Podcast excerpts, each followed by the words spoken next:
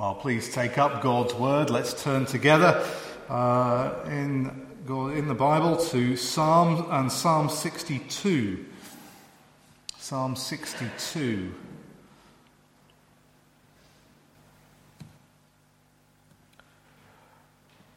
To the chief musician, to Jeduthun, a psalm of David.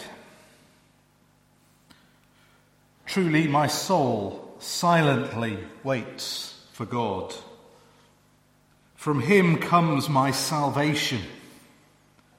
He only is my rock and my salvation. He is my defense. I shall not be greatly moved. How long will you attack a man? You shall be slain, all of you, like a leaning wall and a tottering fence. They only consult to cast him down from his high position. They delight in lies. They bless with their mouth, but they curse inwardly. My soul waits silently for God alone, for my expectation is from Him. He only is my rock and my salvation. He is my defense. I shall not be moved. In God is my salvation and my glory, the rock of my strength, and my refuge is in God. Trust in Him at all times, you people. Pour out your heart before Him. God is a refuge for us. Surely men of low degree are a vapour. Men of high degree are a lie. If they are weighed in the scales, they are altogether lighter than vapour. Do not trust in oppression, nor vainly hope in robbery. If riches increase, do not set your heart on them. God has spoken once, twice, I have heard this, that power belongs to God. Also to you, O Lord, belongs mercy, for you render to each one according to his work. Amen. And may the Lord bless that reading of his word to us this evening. Mark chapter 4, reading from verse 30.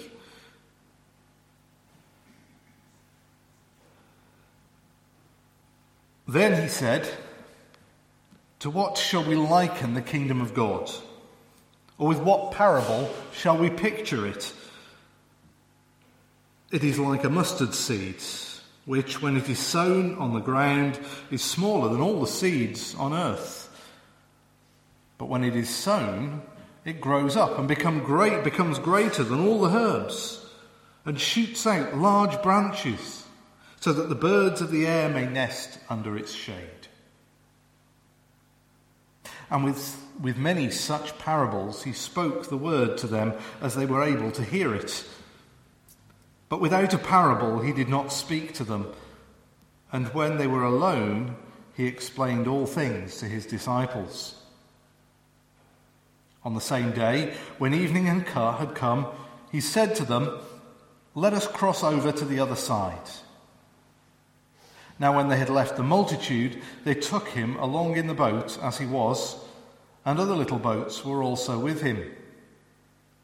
And a great windstorm arose, and the waves beat into the boat, so that it was already filling. But he was in the stern, asleep on a pillow. And they awoke him and said to him, Teacher, do you not care that we are perishing? Then he arose and rebuked the wind and said to the sea, Peace, be still. And the wind ceased, and there was a great calm. But he said to them, Why are you so fearful? How is it that you have no faith? And they feared exceedingly and said to one another, who can this be? That even the wind and the sea obey him. Well, please take up your Bibles, turn with me back in God's Word to the book of Psalms and Psalm 62. Psalm 62. Uh, this will be our, our passage for this evening. And as we, as we look into these things, as we, uh, uh, as we discover what the Lord has to say to us tonight, uh, let's begin uh, by asking for his help in that. Let's pray. Father, Grant us, we pray, insight into your word. Illuminate the page before us. Uh, bless us through your word and build us up for glory, for praise, and in the name of Jesus Christ we ask. Amen. In life, one of the things that we can be certain of experiencing is trouble. Now, there's an old adage, isn't there, that the only things in life that are certain are death and taxes. Well, I would add to that that trouble is also a certainty. Storms come upon us, seemingly sometimes out of nowhere, and we find ourselves being overwhelmed, swamped, drowning in a sea of difficulty. Maybe it might be the grief at the death, the loss of a loved one. Might be the shock of a, an unexpected, serious medical diagnosis. It might be a sudden loss of income or employment. It could be the, the onslaught of, of temptation to sin. These things can make us feel like we're drowning in trouble. It could be the pressure that's mounting upon us to, to bow to the ways of the world in, in some way, to reject the teaching of God's word, and to follow the world. It could be a, a, persecution, it could be pain, it could be sorrow, it could be fear, oppression, depression, misery.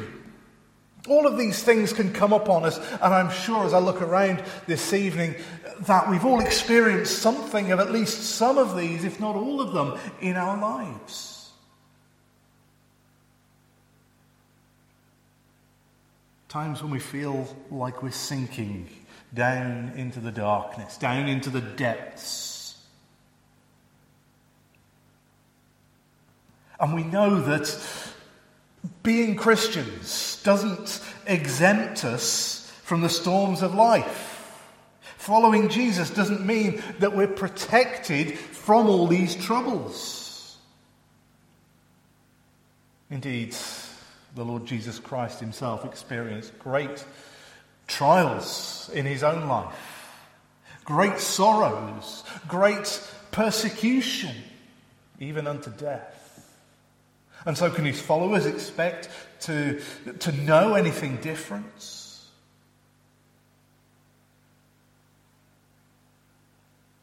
We may not be protected from the storms of life, but there is great comfort for the believer in knowing that the promises of God hold us fast. Even through the storms, right through the storms, all the way through the storms to the end. Now, he may or may not, in his grace and his mercy and in his wisdom, calm each storm that we encounter.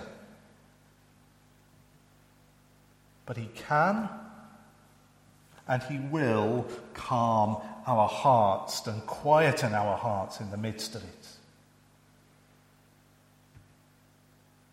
And so when we feel threatened, when we feel like we're about to be swallowed up by the waves and the current is dragging us further and further away from safety, when the tempest seems to be all around, it's good to be reminded of the promises of God.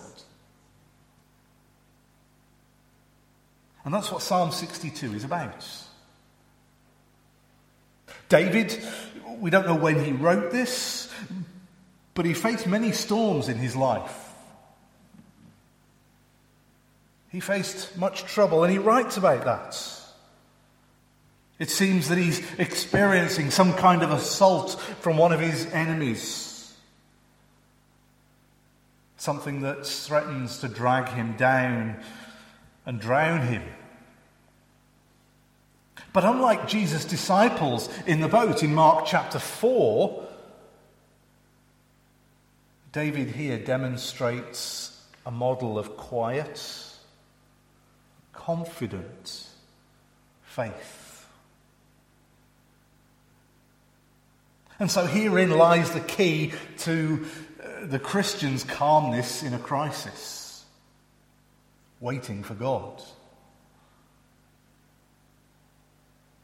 It's something to hang on to.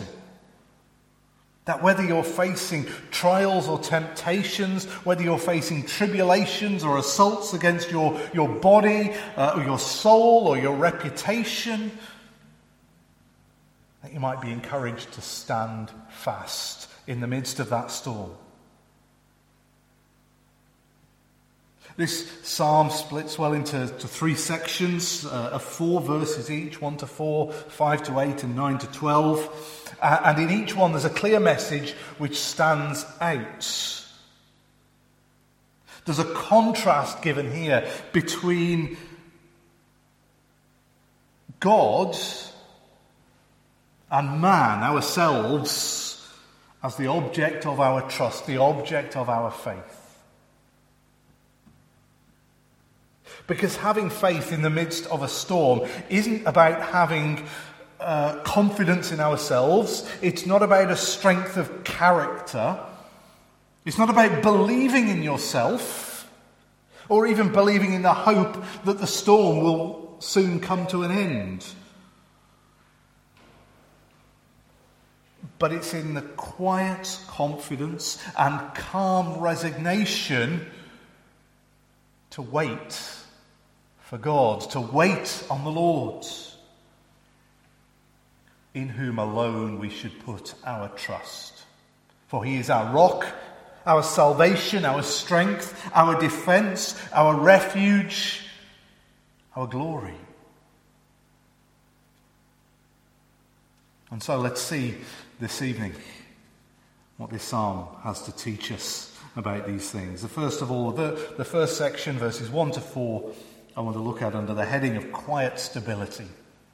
Quiet stability. And the psalm begins with silence, which is quite odd for a psalm, isn't it? Truly, my soul silently waits for God. A silence of the soul towards the Lord. Many times when we read the Psalms, we find they begin either with joy or rejoicing at something the Lord has done. Or sometimes, in considering the, the subject of this psalm, they might, be a, they might begin with a cry of despair or a call for help, a plea for forgiveness, or even a heartfelt complaint about why God has brought the writer to such trouble. These are the kind of things we find at the beginning of the psalm. Not silence. Silence is a, is a strange thing to find at the beginning of a psalm. Now, there's, there's a time and a place for crying out to the Lord, isn't there? With all of our soul and with all of our heart, to cry out to Him for forgiveness, for help. There's even a time to cry out to Him, asking Him why not understanding what the Lord is doing. We, we see that time and again in the Psalms. But sometimes there is a time to be silent before God, to wait silently before Him. Sometimes we need to keep our mouths shut before God so that we don't say something we might regret. The writer of Psalm 73 has this issue. Know, he's been brought to such a difficult place that he's, he's fearful uh, of giving voice to, to what he's thinking, lest he sin against the Lord. And that even that very thing becomes the, that very thought, that very principle becomes a foothold for him in his recovery. Psalm 39, verse 1 says, the psalm begins with this I said, I will guide my ways, lest I sing with my tongue. I will restrain my mouth with a muzzle. While the wicked are before me, I was mute with silence. But this is a different kind of silence. This is a silence of quiet dependence and trust in the strength and the salvation of God. This is a submission to his sovereignty. It's a suppression of every voice of complaint that we might bring against him. It is a confident declaration, a silent declaration, if you like, of the psalmist's faith in God alone his settled determination to rest and wait in the promises of God. And thereby knowing the strength to stand. Last Sunday evening, we were in Ephesians uh, chapter 6 and we were thinking about the armour of God and how all of those pieces of armour that are described there righteousness, the Word of God, the Spirit of God. All of those things those, uh, that we need to, to put on as Christians. That they all come to us not by our own hands, but they are forged by the Lord Himself. And therefore, we're encouraged to take up the whole armour of God that we may be able to withstand in the evil day, and having done all, to stand. Ephesians 6, verse 13. Here is another expression of what it is to stand in faith in the Lord. In contrast to the immovable writer of this psalm, the one who will not be greatly moved, verse 2, Verses 3 and 4 describe his enemies. They seem to be persistent, but ultimately they will fall because they are unstable. Like a leaning wall or a tottering fence. The enemy that comes against David here is two faced. On one hand, giving honor, speaking blessings but secretly cursing. The Lord Jesus faced many enemies like this, didn't he? Those he accused of hypocrisy like this. Religious types who outwardly honoured God, but whose hearts in reality were far from him. Because it's very easy to honour God on Sundays when we come together in corporate worship and prayer and praise. And then on Monday to forget all about it and disrespect Him in our lifestyle, in our, in our words, in our conversation, in our choices. But that's the way of the enemies of God's and not the way of His children. The world increasingly seems to show a contempt for the gospel, for the Lord himself, and for his people. And so we're going to increasingly, in the coming years, I'm certain of it, find ourselves under more and more pressure in the public sphere.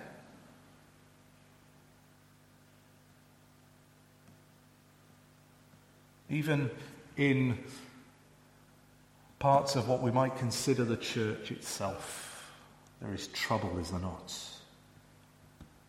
trial and difficulty for those who would seek to hold to the truth of God's word.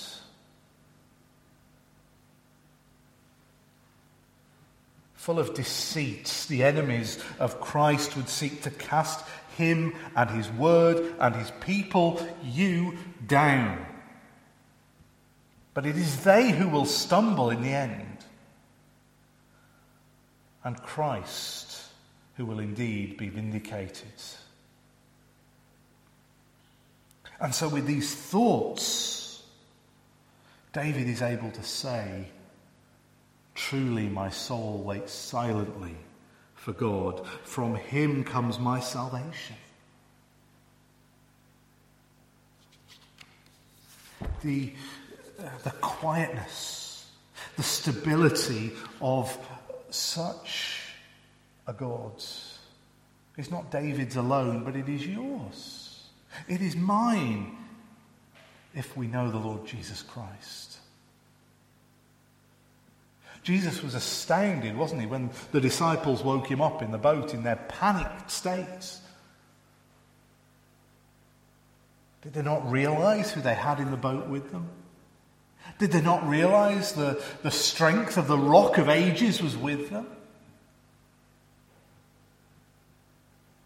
We have a tendency to forget sometimes, especially in the midst of a storm, that the rock of ages is the rock on which we stand. And when we do remember it, and we must remember it, there is quiet trust and silently waiting for the Lord's. To counter the, the strokes of the enemy that are coming against him, um, to counter the fear of the, the raging storm that's going on. David returns to his opening words in verse 5 My soul waits silently for God alone, he says. He encourages himself in that same quiet and patient trust the refrain and the, the strengthening of that phrase as it's, as it's repeated there, as David addresses himself, his own soul, emphasizes the, the great and blessed assurance of the true believer.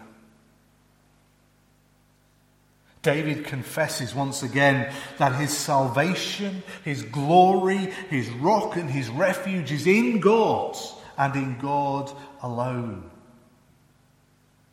And he wants us to know.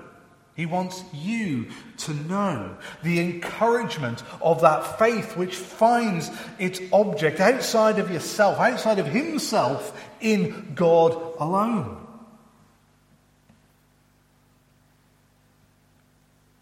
For the Lord is a rock, a rock that cannot be moved. Though all the storms of this world and hell batter against it, he remains steadfast. And if we are found in him, we can remain steadfast.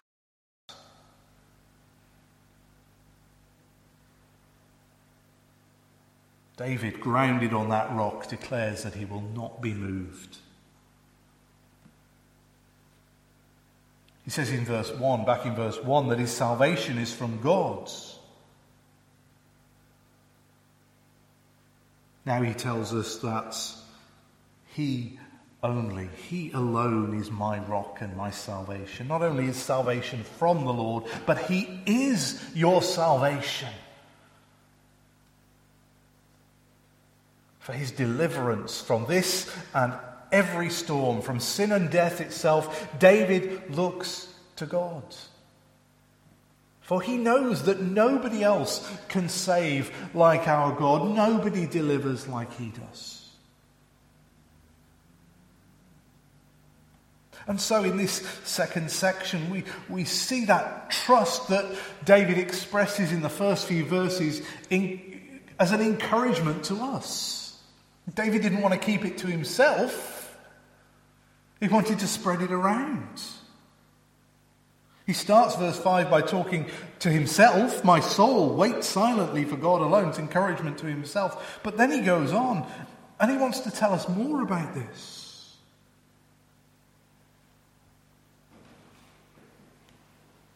He wants to tell us about the God who is his rock, the God who is his salvation, the God who is David's refuge and defense.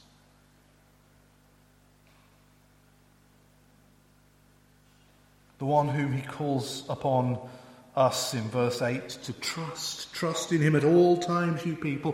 Pour out your heart before Him. God is a refuge for us. Are you trusting in God this evening? Are you trusting Him in every way for all things? Do you look to Christ in your trouble? in your grief, in your sorrow, in your pain? Do you look to Him in oppression and persecution? Do you look to Him in your fear, in your worries? Are you trusting Him? Do you pour out your heart to Him? Do you confess with, with meekness and with poorness of spirit as we were considering this morning? Do you grieve over your sin before our gods? The Psalms have a wonderful way of bringing these things out because they are written by people who, who like, like us, struggled. Struggled in faith, struggled in life, found things difficult. But they were written as well by people who trusted in God.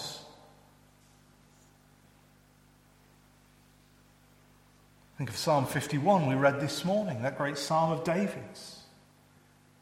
When his sin was laid out before him, the grief, the sorrow, the pain that he poured out before God over his sin. How often do we do that? How often are we so sorrowful for our sin, so moved by our failure that we pour out our hearts like David did to God? And we may not all be poets like he was. But how often does your heart pour, does your heart burn in such a way over your own sin?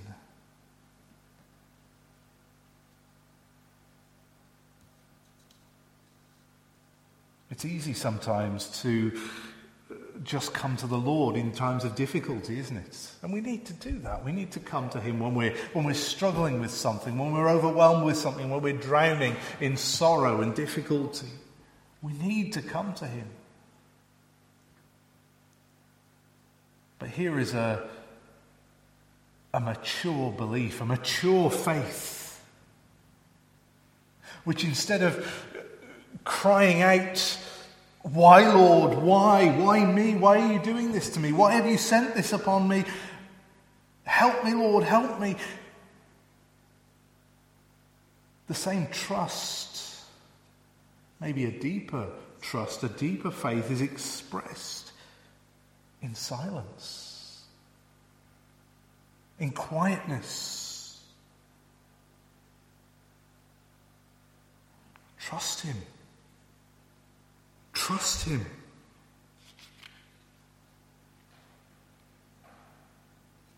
David's sound advice continues into the final part of this psalm. And in this final part, verses 9 to 12, David gives us three points to remember. The first of that is not to trust in others. Verse 9 Surely men of low degree are a vapour, men of high degree are a lie. If they are weighed in the scales, they are altogether lighter than vapour. People are fragile, people are unreliable, people are broken and difficult. I know I am. Those with power and influence, those with wealth, and those without.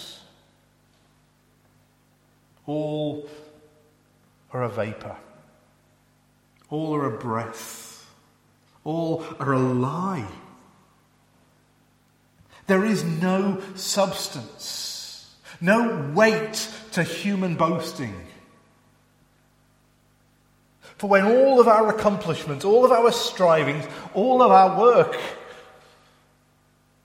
all of our trying, the very best that we can be, the very best that we can offer, when it's weighed in the scales, there's nothing there.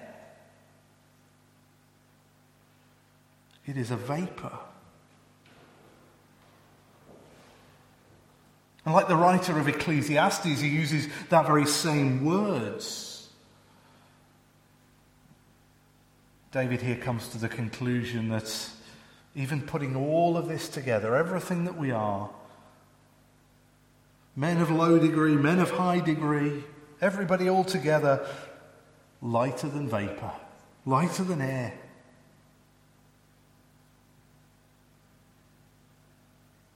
James chapter 4 and verse 14.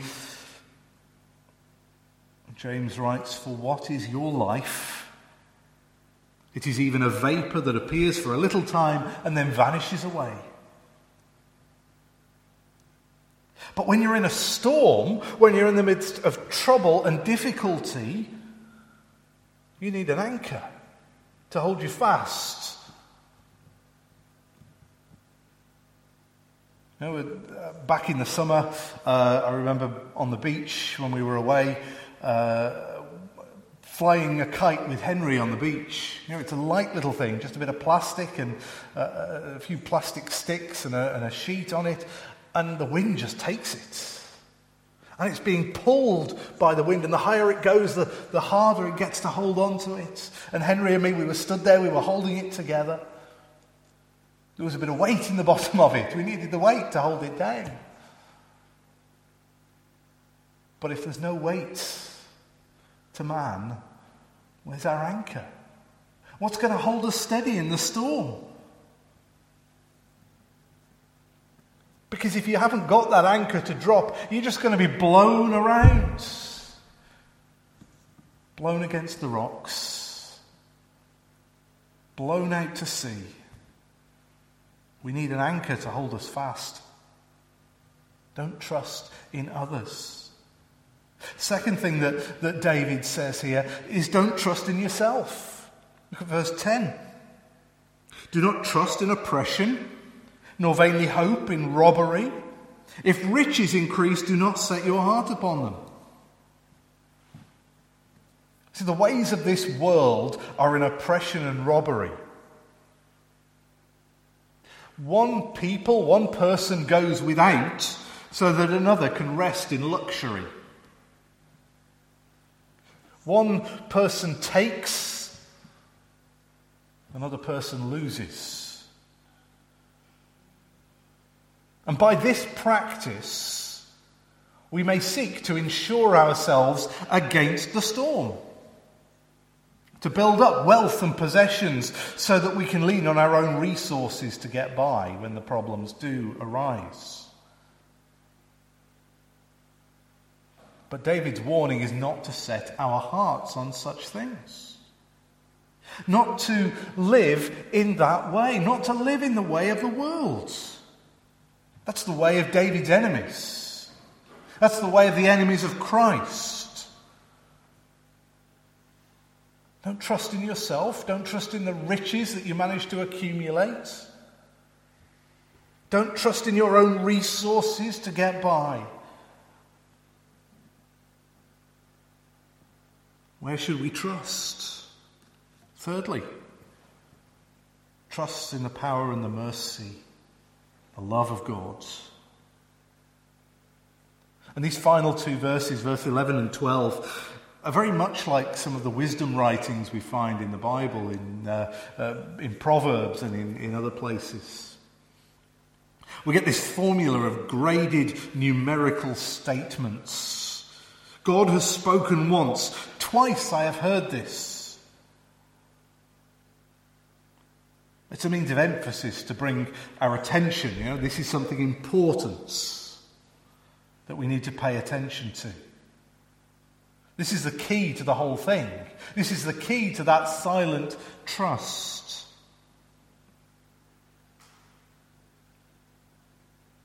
That patient faith. Because here come the words from God. God has spoken once, twice I have heard this. That power belongs to God Also to you, O Lord, belongs mercy. Two characteristics that belong to our God power and mercy, or in some translations, steadfast love. Power picks up on some of the things that have already been said. David's described God as a rock. He's described him as his strength. That's about power, isn't it?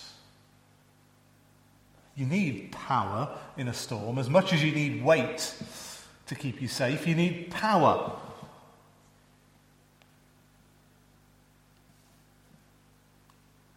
And power is God's. He is our rock. He is our strength. Mercy or steadfast love is connected with God as a refuge and salvation. For we need His mercy. Without His mercy, without His love, there is no refuge, there is no salvation because we have no part in Him. But because of his mercy, because of his steadfast love that he has shown to us in Jesus Christ, by faith in him, we stand on the rock. And so these two things, the, the power of God uh, and the mercy or the steadfast love of God, come together for the purposes of the last line. David says, For you, God, Render to each one according to his work. This is for the comfort and the encouragement of those who put their trust in the Lord. For the Lord knows that all of our strivings and all of our work is not enough. It will not keep us from the storms of life, and it will not keep us from the storm in death. But His power and his mercy will. And so he, our rock and our strength, our refuge and our salvation, has provided for us in Christ. And in him alone we can find what we need to stand in the storm and to stand righteous in the sight of our gods.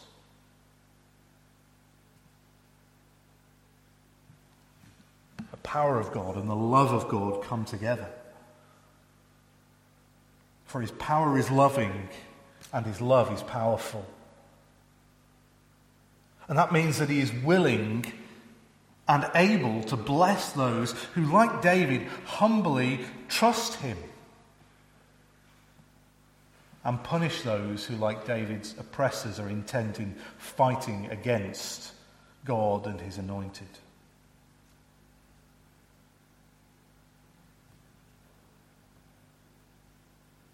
In life. It's not when storms, oh, sorry, it's not if storms of varying kinds will come upon us, it's when, isn't it? We know that. By sad and hard experience, we know that if we're not in the storm at the moment, there is a storm coming. And such storms can cause Christians to doubt, just like the disciples in Mark 4. Though God does not stop the storms from coming on us, He does not always stop the breakers from breaking over our heads. He is a God who is present with us in the storm. Will you believe that Jesus Christ is is able to deal with the storm and to dwell with you in the storm. Because whatever the storm of life that comes upon you, whether you're in something at the moment or whether something's coming, or whether you've just come out of something, there is a greater storm brewing the storm of God's justice And no one will be able to stand in that unless they are standing on the rock of Jesus Christ, unless He is our anchor. The call, the instruction of David in verse 8 to trust Him at all times, you people. Pour out your heart before Him, for God is a refuge for us. So put your trust in Him. Humble yourself before Him and know His mighty blessing, for He is powerful to save. Amen.